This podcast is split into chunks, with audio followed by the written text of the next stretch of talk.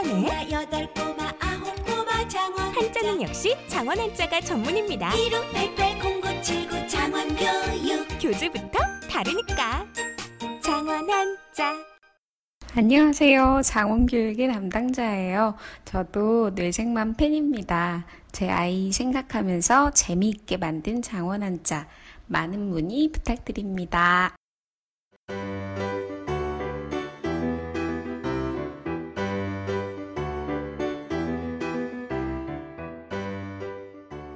네, 정신과 의사들의 실전 육아 이야기 뇌생맘 클리닉 17번째 방송입니다.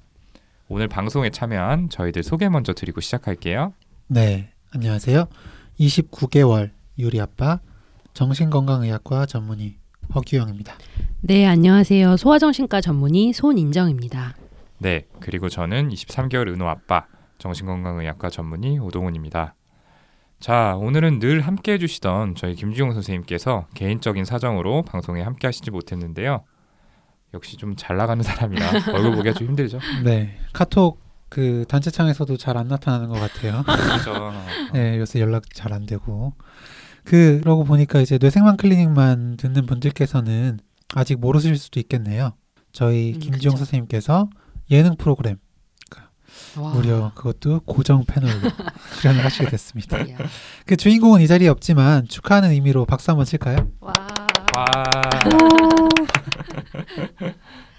네, 어, 김주원 선생님이 매주 금요일 밤에 JTBC에서 방송되는 이론상 완벽한 남자라는 프로그램에 고정 출연을 하게 되었는데요. 아, 드디어 김주원 선생님 빛을 보는 것 같아서 되게 기쁘네요. 네, 저도 방송 봤는데 자연스럽고 편안하게 잘 하더라고요. 어, 청취자분들께서도 TV에서 이렇게 활약하는 김주원 선생님 모습 같이 응원해 주시면 좋을 것 같습니다. 아 지금 이거 들으시고 이제 아 뇌생맘 클리닉에서 완전 영영 나가시는 건가? 라고 생각하시는 분 계실 수도 있을 것 같은데. 네. 아직 결정되지 않았습니다. 아, 농담이고요. 근데 연예인병에 걸리실 수도 있기 때문에 이제 적당히 응원해 주셨으면 좋겠습니다. 네. 뭐 비록 김지원 선생님께서 오늘 자리 비우셨지만 저희들은 변함없이 청취자 여러분들의 곁을 지키도록 하겠습니다. 자, 방송 시작에 앞서서 저희 아기들 근황 좀 말씀드려 볼게요.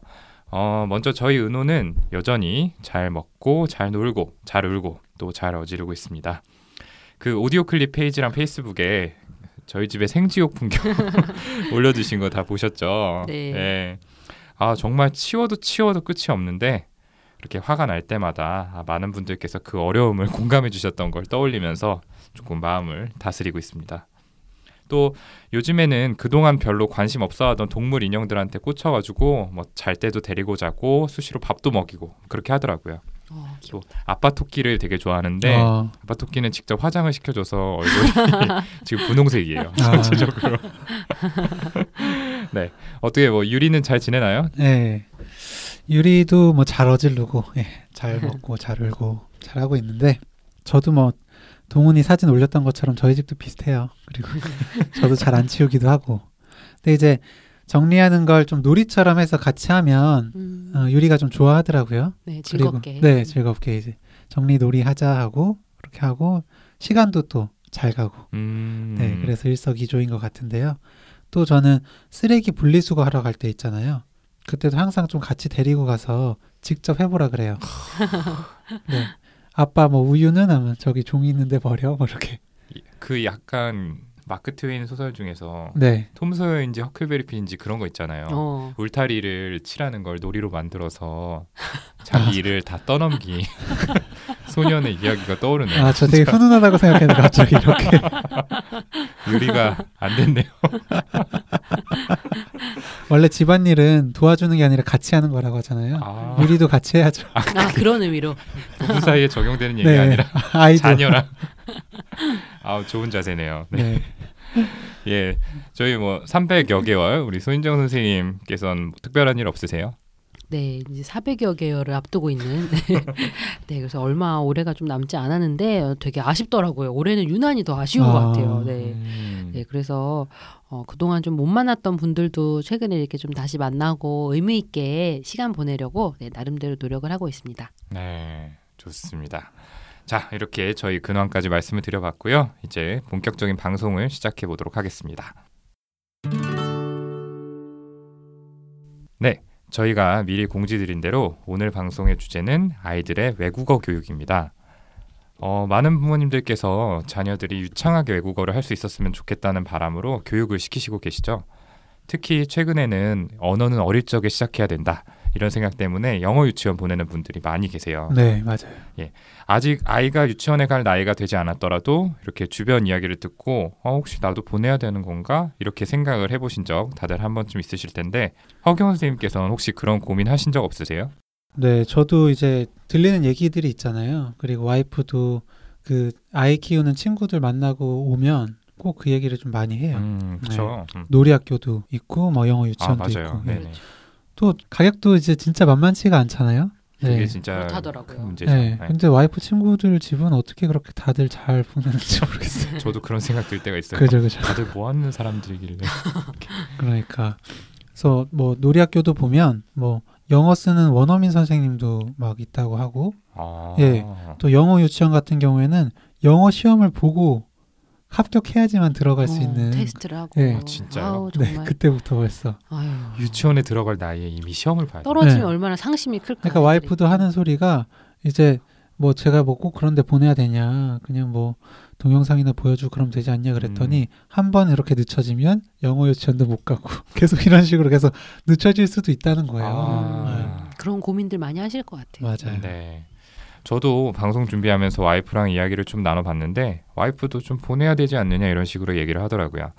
그 같이 일하는 동료들도 다들 보낸다고 하고 또 초등학교에 들어가면 아무래도 미리 배우고 들어온 네. 만큼 좀 다른 애들보다 영어 실력이 뛰어나다는 얘기를 듣기도 했고요. 아, 이런 것들 때문에 좀 보내야 된다라는 생각을 하는데 반면에 그 나이면 사실 우리말도 완전치 않을 텐데 괜히 영어까지 가르쳤다가 이도저도 아니게 될까봐 좀 걱정이 되는 부분도 있어요. 손인정 선생님 생각은 어떠세요? 네, 여기 계신 선생님들뿐만이 아니라 어, 진료실에 찾아오시는 부모님들 중에서도 이런 비슷한 고민을 많이 하시는데요. 어, 사실 절대적으로 뭐가 좋다 나쁘다를 나누기는 좀 어렵고 아이 사정마다 좀 다를 수 있지만 저는 개인적으로 영어 교육을 너무 서두를 필요는 없다라고 말씀드리고 싶어요. 어, 유치원 갈 나이면 뭐 다섯 살, 여섯 살, 뭐 사실 만으로는 뭐 세네 돌 이 정도인데 어, 오동훈 선생님도 방금 말씀하신 것처럼 한글도 완벽하게 떼지 못한 나이잖아요. 게다가 또래랑 친구들이랑 뛰어놀면서 사회성 발달을 해나가야 할 시기에 학원 뺑뺑이 돌고 있는 아이들을 보면 참 안타깝고 걱정스러운 마음이 들더라고요. 네. 근데 그러면은 영어 교육은 언제부터 좀 시작을 해야 될까요? 혹시 뭐 반드시 시작해야 되는 그런 크리티컬한 시기가 따로 있는 걸까요? 그러니까 사실 유치원이야 다섯 살이 돼서 이렇게 좀 보내지만 영어에 노출시키는 건 그보다 훨씬 빠른 좀 이른 시기잖아요. 음, 그렇죠. 예. 그러니까 지금 유리만 해도 뭐 어렸을 적부터 뭐 영어 노래도 틀어주고 뭐 했었거든요. 그리고 예전 방송에서 좀 말씀드렸지만 동영상도 일체 안 보여주다가 요즘에는 영어로 된 동영상은 좀 보여주기도 음, 하거든요. 네, 맞아요. 사실 예전에는 어, 이렇게 사람들이 언어를 습득하는 거에 굉장히 절대적인 시기가 있다고 했었고요. 사실 최근에도 학자들도 critical한 시기는 있다. 예. 음. 이렇게 정말 native 수준으로 하려면은 어릴 때, 세네 살 때 정도부터 그런 언어들이 이제 음. 어, 습득이 되어야 된다라는 주장들도 있는데요. 네. 적어도 어쨌든 사춘기 전에는 배워야 된다라는 주장이 지배적이었고 이런 주장들에 이제 힘을 실어준 게 어, 여러분들 이제 한 번쯤 들어봤을 모글리 신드롬이라고 네, 늑대한테 이렇게 키워진 어린 아이가 인간 세계로 돌아오고 나서도 결국 끝까지 언어의 사회화는 이루어지지 못했다라는 그 사례가 우리 교科書에서도 옛날에 나왔었던 것 같아요. 예. 근데 이런 사례를 바탕으로 어린 시절의 절대적인 시기를 넘기고 나면 새로운 언어를 배우기 굉장히 어렵다. 그러니까 외국어 교육은 일찍 시작해야 한다라는 이제 의식이 이제 좀 형성돼 가지고 많이 퍼졌었죠. 음. 그런데 지금은 개인마다 좀 다른 적절한 시기가 있고 그 시기에 언어를 배워야 한다는 의견이 더 이제 힘을 얻고 있는 상태고요. 그리고 적절한 시기란 건 결국 동기가 있고 배울 만한 환경이 될 때라고 이렇게 설명을 하죠. 어, 음, 네. 결국에 뭐 네이티브처럼 말하는 건 차치하더라도 뭐 꼭 어린 시절에 반드시 외국어 공부를 시작해야 되는 건 아니다. 이런 결론을 좀 내려볼 수 있을 텐데요. 하지만 분명히 또 어린아이들이 성인에 비해서 더 빠르게 외국어를 배우는 건 사실이죠. 그렇죠. 아이러니하게도 그 이유는 이 성인이 유아에 비해서 사고 능력이 훨씬 더 발달돼 있기 때문인데요.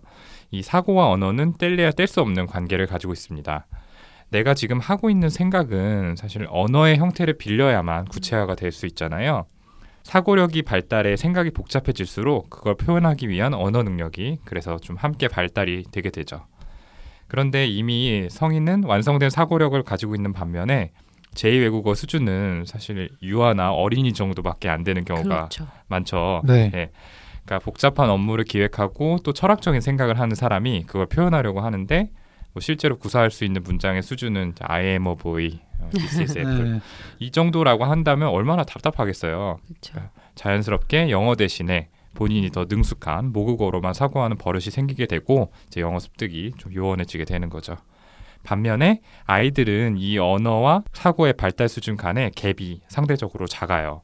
그래서 성인과는 달리 두 가지 능력이 같은 수준으로 발달할 수 있기 때문에 제2외국어가 잘만 자리가 잡히면은 얼마든지 해당 언어로 사고하는 게 익숙해지고 결국에는 언어를 빨리 익힐 수 있게 되는 거죠. 네. 그러니까 좀 정리를 하자면 외국어를 배우는데 절대적인 시기가 있는 건 아니지만 어린아이가 성인에 비해서 습득에 유리한 점은 분명히 있다. 요거 정리를 좀 해볼 수 있겠네요. 네. 아마도 좀 이러한 점 때문에 많은 부모님들께서 영어를 비롯한 외국어에 어렸을 때부터 익숙해지도록 노력을 기울이시는 것 같아요. 그러니까 아까 저도 영어 노래를 이렇게 틀어준다고 말씀을 드렸었는데 또 어떤 부모님들은 영어 DVD를 보여주시거나 영어로 된 동화책을 읽어주시기도 하더라고요. 근데 이런 방법들이 실제로 영어 교육에 효과가 있을까요? 좀 어떻게 생각하세요? 네, 말씀하신 대로 영어라는 언어 자체에 익숙해지는 정도 효과는 당연히 있을 것 같고요. 어, 하지만 듣고 말하는 어떤 언어의 실제적인 능력의 발달로 이어질지는 좀 의문이 드는 게 사실인 것 같아요. 어, 어린아이들이 언어를 습득하는 과정을 살펴보면 어, 다른 사람, 특히 부모와의 상호작용이 굉장히 중요하다라는 걸 알 수 있는데요. 어, 우리가 흔히들 아이를 보고 그런 이야기 하잖아요. 와, 언제 벌써 이렇게 말을 하게 됐지? 어, 네, 아이는 자신에게 말을 거는 부모의 목소리, 제스처, 표정, 그리고 어, 자신과 부모를 둘러싼 상황 전체를 통합해서 언어의 의미를 자연스럽게 파악하고 어, 그거를 모방하는 그런 단계들을 거치게 되는데요.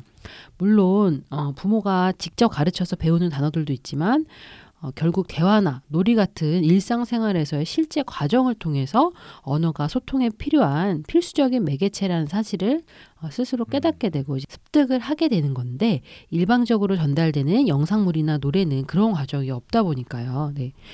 언어의 의미 자체로 습득되는 부분도 물론 있겠지만 어, 아이의 언어 습득은 사회적인 상호작용을 통해서 동기, 어, 즉 달리 말하면 아이가 말을 해야 할 이유를 얻을 수 있게 된다라고 볼 수 있겠습니다.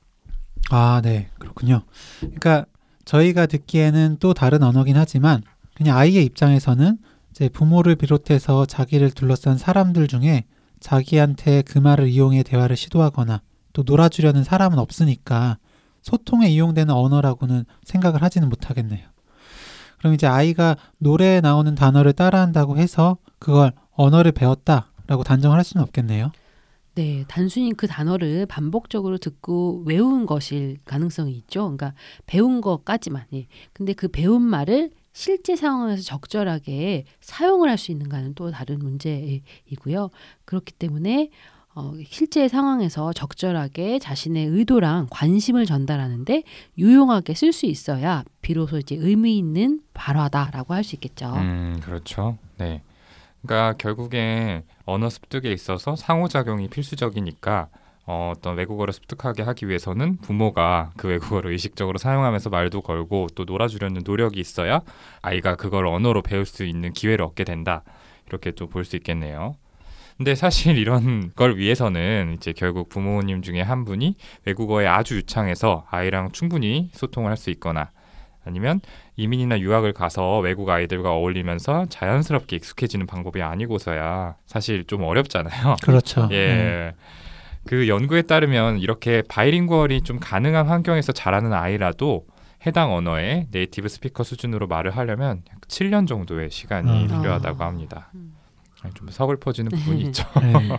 저는 영영 안 되겠네요. 저희 아이라도 좀 네이티브 수준이 됐으면 이런 바람을 좀 가졌었는데 그래서 그런 기대로 저도 영어 노래를 좀 자주 틀어주고 했거든요. 예, 좀 아쉬운 마음이 드네요. 저도요. 그래도 뭐 안 듣는 것보단 조금이나마 영어 익숙해질 수는 있겠죠. 참고로 DVD 같은 영상물 이용하는 부모님들 많이 계시잖아요. 저도 그렇고 그 가급적 24개월 이전에는 보여주시지 않는 게 좋다고 합니다. 그러니까 아무리 좋은 교구라도 부모가 직접 놀아주는 상호작용을 따라가긴 어려운데 하물며 이제 빠르게 변화하는 자극적인 영상물은 더더욱 좀 그렇겠죠. 또 만 2세, 그러니까 24개월이 넘으면 보여줄 수는 있긴 하지만 이것 역시 하루에 20분을 넘지 않도록 하는 게 좋다고 해요. 음. 또이 경우에도 아이가 그냥 영상을 보고 있도록 놔두는 게 아니라 부모가 옆에 같이 있으면서 상호작용을 함께 해야 효과를 기대할 수 있죠. 그러니까 저도 지금 보여주면서 아이랑 같이 춤도 추고 뭐 노래도 부르고 예, 하고 있습니다. 정말인가요? 네. 제가 춤을 추면 열심히. 이제 유리가 따라서 하는데 어. 제 춤이 부족해서인지 유리는 모든 동작이 다 똑같아요. 손을 들고 탈춤을 추듯이 흔들흔들 하는데 네, 어쨌든 좋아합니다 유리는. 음, 잘하고 계시군요. 음. 네, 아우 굉장히 노력을 하고 계신데, 네, 어, 언어의 발달이 이렇게 일방적인 노출이 아니라 상호 작용의 과정이 꼭 있어야 된다는 거, 예, 그게 중요하죠. 근데 이런 면에서 봤을 때 제가 진료실에서도 어머님들께 많이 말씀드리는 게 이제 언어가 부족하다, 늦되다고 해서 계속 책만 옆에서 줄줄 읽어주시는 거는 어, 언어 발달에 큰 도움은 되지 않아요. 예. 보통 책을 많이 읽으면 아이들이 새로운 단어도 많이 배우고 언어 발달에 많은 도움 될 거라고 생각들을 하시잖아요. 음, 예. 그렇죠. 그런데 책에서 사용되는 언어가 이제 문어체인 경우가 많다 보니까 실제로 사람 간의 대화를 할 때 사용되는 언어랑도 다르고 책을 읽어줄 때 어머니의 어떤 억양도 다를 수 있고요. 음. 실제 대화랑은 그래서 대화를 할 때 사용되는 언어를 우리가 화용 언어라고 하는데요. 이 화용 언어는 사회적인 상황 속에서 습득되고 촉진이 될 수 있어요. 어, 5세 미만의 어린 나이에 대화나 놀이 대신 책만 이렇게 읽어주시게 되면 이 화용 언어를 제대로 배울 수가 없어서 또래들과 관계를 맺고 하는 언어 발달을 잘 못하게 되는 경우가 발생하기도 합니다. 음, 네. 가끔 저도 주변에서 이렇게 책벌레 스타일의 네. 책만 보면서 주변 아이들과는 거의 놀지 않는 음. 그런 아이들을 종종 본 적이 있었는데 아마 그런 아이들이 이런 영향을 좀 음. 받지 않았을까라는 생각도 네, 드네요. 네. 어린아이들에게는 놀이와 대화가 곧 교육이다. 이게 좀 핵심적인 메시지가 될 것 같고요. 책을 읽어주실 때도 그 내용을 쭉 읽어주기만 할 게 아니라 아이와 눈맞춤도 좀 하시고 중간중간 아이에게 말을 걸어가면서 그렇게 읽어주시는 게 더 좋을 거라는 생각입니다. 방금 소인정 선생님이 화용 언어라는 이야기를 해주셨는데 이렇게 언어 능력을 좀 세분화해서 생각을 해보면 각 나이대별로 습득해야 하는 언어 능력이 전부 다르다는 걸 저희가 알 수 있는데요. 이 5세 미만 아이들에겐 말하기랑 듣기 능력이 중요한 반면 만 11세 이후에는 읽기와 글쓰기 능력이 전체적인 언어 능력의 발달을 이끈다고 합니다. 또 성인에 가까운 만 16, 17세가 돼서도 발달하는 능력이 따로 있을 정도로 이 언어는 성장 과정 전체에 걸쳐서 발달을 하게 되는데요. 그럼에도 불구하고 좀 우리나라의 언어 교육 자체가 이 나이대별 특성을 고려하지 않은 채 이루어지는 측면이 있죠. 그렇죠. 또 주변에서 보면은 뭐 3세나 4세 이 정도밖에 되지 않는 아이들에게 한글을 가르치는 부모님들도 이제 종종 뵙게 되는데 네. 뭐 아이가 먼저 흥미를 보여서 이렇게 알려주게 되는 그런 분들도 계시는 반면에 그냥 일종의 선행 학습의 목적으로 가르치시는 분들도 계세요. 영어의 경우엔 좀 더하겠죠. 사실 부모 세대에게 영어라는 거는 학교에서 이제 배우는 시험을 봐야 하는 그런 과목으로서의 의미가 상당히 크잖아요. 그렇죠. 그러니까 본인이 경험한 영어 교육의 방식 역시 단어를 외우고 문법을 맞추는 것 위주였고요. 그러다 보니까 아이들에게도 대화를 통해서 자연스럽게 언어를 습득하게 해주는 대신에 처음부터 알파벳을 가르치고 뭐 애플, 보이, 뭐 캣 이런 단어를 알려주게 그냥 되는 경우가 많아요. 근데 앞서 말씀드렸던 것처럼 어린 아이들에게 필요한 거는 이제 말하기와 듣기 능력이잖아요. 애초에 좀 방식이 맞지 않는 거죠. 음, 네. 음. 네, 그래서 영어뿐만 아니라 여러 선행학습이 사실은 안 시키면 불안한 것으로 자리 잡게 되어서 안타까운 마음이 드는데요. 어, 사실 영어를 조기 교육하고 선행학습을 시켰을 때 배우는 것 자체의 즐거움을 느끼고 실력이 늘어가면서 성취감을 느끼는 아이들도 물론 있겠지만 어, 다른 아이들과 직접적으로 이렇게 비교가 될 수 있는 상황에서 열등감을 느끼고 또 자존감에 상처를 입는 아이들도 다수거든요. 네, 그래서 실력을 조금 더 일찍 쌓느냐보다 자존감을 잃어버리느냐 아니냐의 문제는 사실 아이 인생에 있어서 훨씬 중요한 문제라고 어, 할 수 있고요. 그리고 자존감이랑 자신감 이런 중요한 것들을 잃게 되면 결국은 학업을 비롯한 도전하는 모든 것들에 대한 광범위한 거부감이 또 생길 수도 있겠죠. 음, 네, 그렇죠. 방금 손정 선생님이 말씀해 주신 것처럼 실제로 이 경력 10년 이상의 소아정신과 전문의들을 대상으로 한 설문조사에도 조기 교육하고 영유아의 정신건강 간에 부정적인 상관관계가 있다는 그런 보고가 있었습니다. 좀 장기적으로 학습 스트레스를 가중시켜서 되려 성취도가 떨어지고 문제 행동이 나타날 가능성이 높다고 하는데 어떤 이런 전문의들의 의견의 일치를 보았는데요. 특히 낮은 자신감 그리고 집중력 저하, 부모님과의 관계 악화 이런 문제들하고 높은 연관성이 있었다고 해요. 이런 점을 생각을 해보면은 지금 시키려는 교육이 아이를 위한 건지 나를 위한 것인지 여기에 대해서 좀 생각을 해볼 필요가 있다는 그런 생각이 드네요. 네, 맞습니다. 그리고 또 조기 교육의 효과와 관련된 인상적인 연구 결과가 하나 있는데 2011년도에 초등학교 1학년 학생 300명을 대상으로 국어 능력을 5개 영역, 그러니까 독해, 논리, 맞춤법, 오자, 그리고 또 관련 단어 찾기 이렇게 나눠서 평가한 연구에 따르면 만 5세 때 사교육을 받은 집단이 받지 않은 집단에 비해서 전 영역에서 점수가 낮았다고 합니다. 음. 그러니까 사교육을 받은 군이 오히려 더 실력이 떨어진다는 결론이 음. 나온 건데요. 뭐 여러 가지 요인이 결과에 영향을 주었을 수 있겠지만 적어도 부모들의 기대와 달리 조기 교육이 별 효과가 없다는 건 분명해 보입니다. 음, 네. 네. 좋습니다. 그리고 여기서 드는 또 한 가지 고민이 아이를 과연 우리말과 외국어에 동시에 노출을 시켜도 되느냐 하는 건데요. 그러니까 아까도 말씀을 드렸지만 우리말을 확실하게 배우지 않은 상태에서 영어 유치원에 갔다가 뭐 이도저도 아니게 되는 거 아닌가 이런 걱정이 든다는 말씀을 드렸었죠. 네, 비슷한 고민을 하고 계신 사연자 두 분께서 저희에게 메일을 보내주셔서 이 두 사연을 소개해드리고 이어서 저희가 이야기를 좀 나눠보도록 할게요.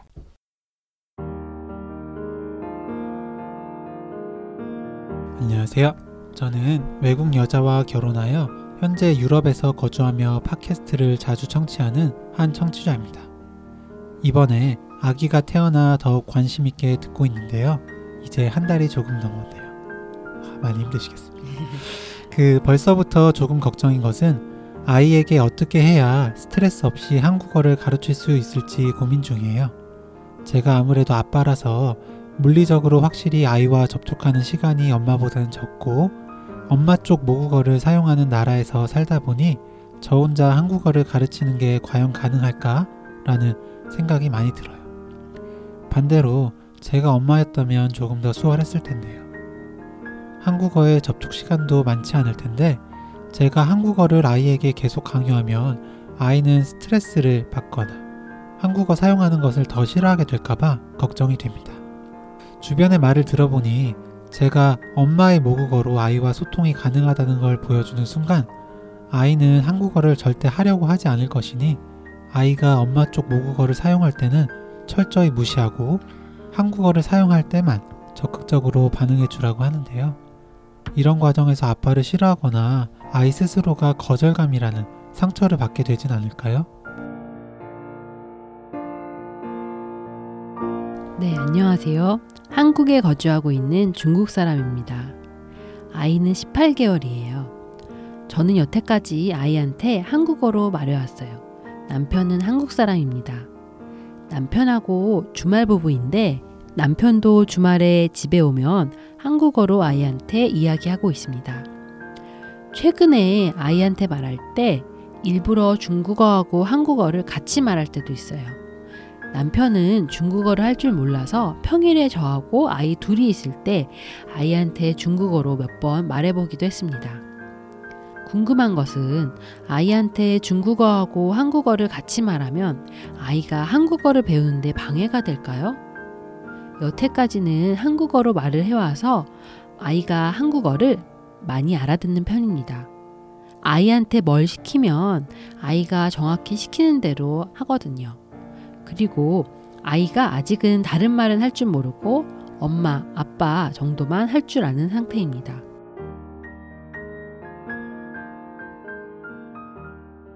네, 잘 들었습니다. 소중한 사연 보내주신 두 분께 감사의 말씀을 전하고요. 어, 결국 두 분 모두 배우자랑 사용하는 언어가 달라서 어떻게 보면 바이링걸 에듀케이션이 가능한 상황인데 어떻게 하면 두 가지 언어를 다 잘 배우게 할 수 있을지를 고민하시고 계신 것 같아요. 그러니까 먼저 첫 번째 사연을 이야기를 해보면 사연자분께서 아이가 한국어를 사용할 때만 적극적으로 반응을 하고 나머지는 무시하라 이렇게 조언을 받으셨다고 하는데 제 생각엔 좀 극단적인 방법이지 않나 싶거든요. 그렇죠. 예, 네. 선생님들께서 어떻게 생각하세요? 네. 우선은 이제 아버님께서 주변에 조언을 구해보기도 하시고 또 저희한테도 이렇게 사연을 멀리 유럽에서 보내주신 거 보니까 정말 좋은 아버지신 것 같아요. 아, 네, 정말 감사하네요. 네. 그런데 이제 궁금한 것은 아이가 한국어만 사용하게 해주시고 싶으신 건지 뭐 어떤 상황인지를 잘 모르겠어요. 그러니까 아이가 지금 하는 음. 어떤 표현이나 말도 그냥 지금은 받아들이고 잘할 수 있게 지켜보시는 것이 어떨까 하는 생각이 먼저 들기는 했습니다. 뭐 유럽에 계속 살게 되실지 아이의 어머니는 모국어 외에 또 한국어는 또 얼마나 사용할 수 있는지 뭐 그런 것도 좀 궁금하네요. 음, 그런 게 좀 중요하겠네요. 네, 그런 것들 좀 고려가 필요할 수 있을 것 같고요. 맞아요. 예. 그리고 어, 우선 저는 사실 이 첫 번째 사연 보내주신 아버지께서 어, 우리말을 이제 멀리 타국에서 살고 계심에도 불구하고 우리말을 아이에게 꼭 전해주시고 싶은 그런 진심이 굉장히 느껴졌던 것 같아요. 사실 외국에서 태어난 동포 2세들이 한국어를 전혀 못하는 경우도 굉장히 많더라고요. 네, 근데 다만 아버지가 아이에게 한국어로만 소통하려고 하시고 반응해 주려고 하신다면은 한국어를 제대로 모르는 아이 입장에서는 한국어 이해 자체가 어렵다 보니까 점점 아버지와 소통하는 걸 어려워하고 피하게 될 수 있고 말을 듣지 않으려고 어, 할 수도 있다는 생각이 들고요. 음, 지금 사시는 그 나라의 언어로 자연스럽게 소통하시면서 한국어를 중간중간에 이렇게 곁들여서 덧붙여 주신다면 아이가 아 이렇게 다른 말로는 이걸 이렇게 얘기하는 거구나 라고 실제 상황 속에서 천천히 좀 더 자연스럽게 익혀나갈 수 있지 않을까 그런 생각이 들었습니다. 음, 좋습니다. 그럼 두 번째 사연으로 넘어가서 이 두 번째 사연자분이 걱정한 것처럼 두 개의 언어를 동시에 사용해 소통하는 게 오히려 언어를 습득하는데 좀 방해가 되지는 않을지 여기에 대해서도 얘기해 볼까요? 네, 이제 우리 사회도 다문화 가정이 많아지고요. 또 외국으로 이민을 가는 경우도 많다 보니까 이렇게 이중 언어에 대한 고민을 하시는 부모님들이 점점 많아지셨을 거라고 생각이 되는데요. 이중 언어 교육을 어떻게 해야만 한다라는 법칙은 없지만 어, 어떤 하나의 언어를 자연스럽게 쓸 수 있게 되려면 일상생활에서 꾸준한 언어 자극이 있어야 한다는 것 이것에는 이제 사실 이견이 없으실 것 같아요. 네. 음, 문제는 어, 사연의 어머니가 질문 주신 것처럼 두 가지 언어 자극이 동시에 들어오면 언어 발달에 혼란과 지연을 가져올까봐 걱정들을 음. 많이 하시는 것 같은데요. 사실 이 부분은 저도 방송 준비를 이번에 하면서 여러 자료를 찾아보고 어, 했는데 근데 이제 학자들 사이에서도 의견이 많이 갈릴 정도로 어려운 부분이긴 하더라고요. 네. 음, 어떤 학자는 세돌 이전에는 두 언어를 완벽히 분리해서 구사하기는 힘들고 혼용을 하면서 이렇게 배우게 되더라도 시간이 지나면 분리를 해서 각각의 언어를 완벽히 구사할 수 있게 되므로 어, 별로 염려하지 않아도 된다, 괜찮다라는 의견도 있었고요. 네. 또 다른 학자들은 내돌 이후에 모국어를 상당 수준으로 어느 정도 완성한 다음에 어, 다른 언어를 추가로 배워야 조금 더 효율적으로 적어도 네돌 다섯 돌은 되어야 된다라는 의견이 있더라고요. 결국 아이의 언어 능력과 발달 수준에 따라서 다를 수 있겠다는 생각이 저는 들었고요. 네. 다만 아이가 모국어에 지연을 보이는 상황이다라면은 이중 언어 자극 자체가 혼란을 좀 가중시킬 수는 있을 것 같습니다. 예. 그리고 다문화 가정에서 주 양육자가 뭐 어머님이든 아버님이든 한 분이 계시겠죠. 예. 이렇게 주 양육자가 한국어 구사가 많이 어려우신 경우에는 어, 아이들이 한글을 채 못 대고 학교에 가서 이제 어려움을 겪는다는 그런 기사도 많이 접했고요. 예. 그런데 이런 경우에는 이중 언어 습득보다는 한국어 발달, 실제 상황, 이 상황 속에서 필요한 이, 어, 이 한국어 발달을 빨리 따라잡는 것이 최우선이겠다라는 생각이 듭니다.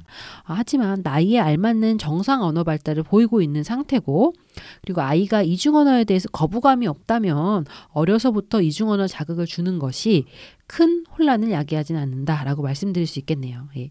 물론 현재 살고 있는 나라의 언어를 잘 습득해가고 있는지를 먼저 면밀히 봐주셔야 할 것 같고요. 부족할 경우에는 지체 없이 적극적인 외부 도움, 예를 들면 언어 평가라든지 학습 지도 그리고 언어 치료 등의 치료적인 개입이 필요하다라고 말씀드릴 수 있겠습니다. 네. 그 제가 첫 번째 사연 보내주신 분 아버님께 그때 어떤 상황일지에 대해서 조금 더 좀 알아보고 했으면 좋겠다, 궁금하다 이렇게 말씀을 드렸는데 지금 손희정 선생님이 정리해 주신 것처럼 어쨌든 첫 번째 사연이든 두 번째 사연이든 그런 상황에 따라서 이런 언어 자극을 주는 방향이나 방법이 좀 달라져야 될 것 같습니다. 뭐 저는 예 그냥 지금 가지고 계신 것처럼 아이에 대한 관심을 꾸준히 가시고 지켜보시면 될 것 같아요. 음, 네, 좋습니다. 이렇게 사연에 대한 이야기까지 저희가 나눠봤습니다. 어, 오늘 방송에서 저희가 좀 아이들의 외국어 교육에 대해서 다소 부정적인 어조로 말씀을 드렸죠. 예, 그래서 아마 지금 영어 교육을 시키고 계신 부모님께서 들으시다가 좀 당황하셨을 수도 있을 것 같아요. 어, 내가 그동안 좀 잘못해온 건가? 이런 생각이 좀 드실 수도 있을 것 같고요. 그런데 이 외국어에 일찍 노출하는 자체가 더 나쁘다는 건 아니에요. 다만 교육에 있어서 적절한 방법을 사용하고 또 현실적인 목표를 세워야 한다는 걸 꼭 말씀을 드리고 싶습니다. 네, 맞아요. 아이가 영어를 비롯한 외국어에 익숙해지고 흥미를 가질 수 있는 기회를 주는 정도의 의의를 가지고 어, 영어를 어떤 하나의 재료로 삼아서 아이와 재밌게 놀아주자가 되어야 된다고 생각하고요.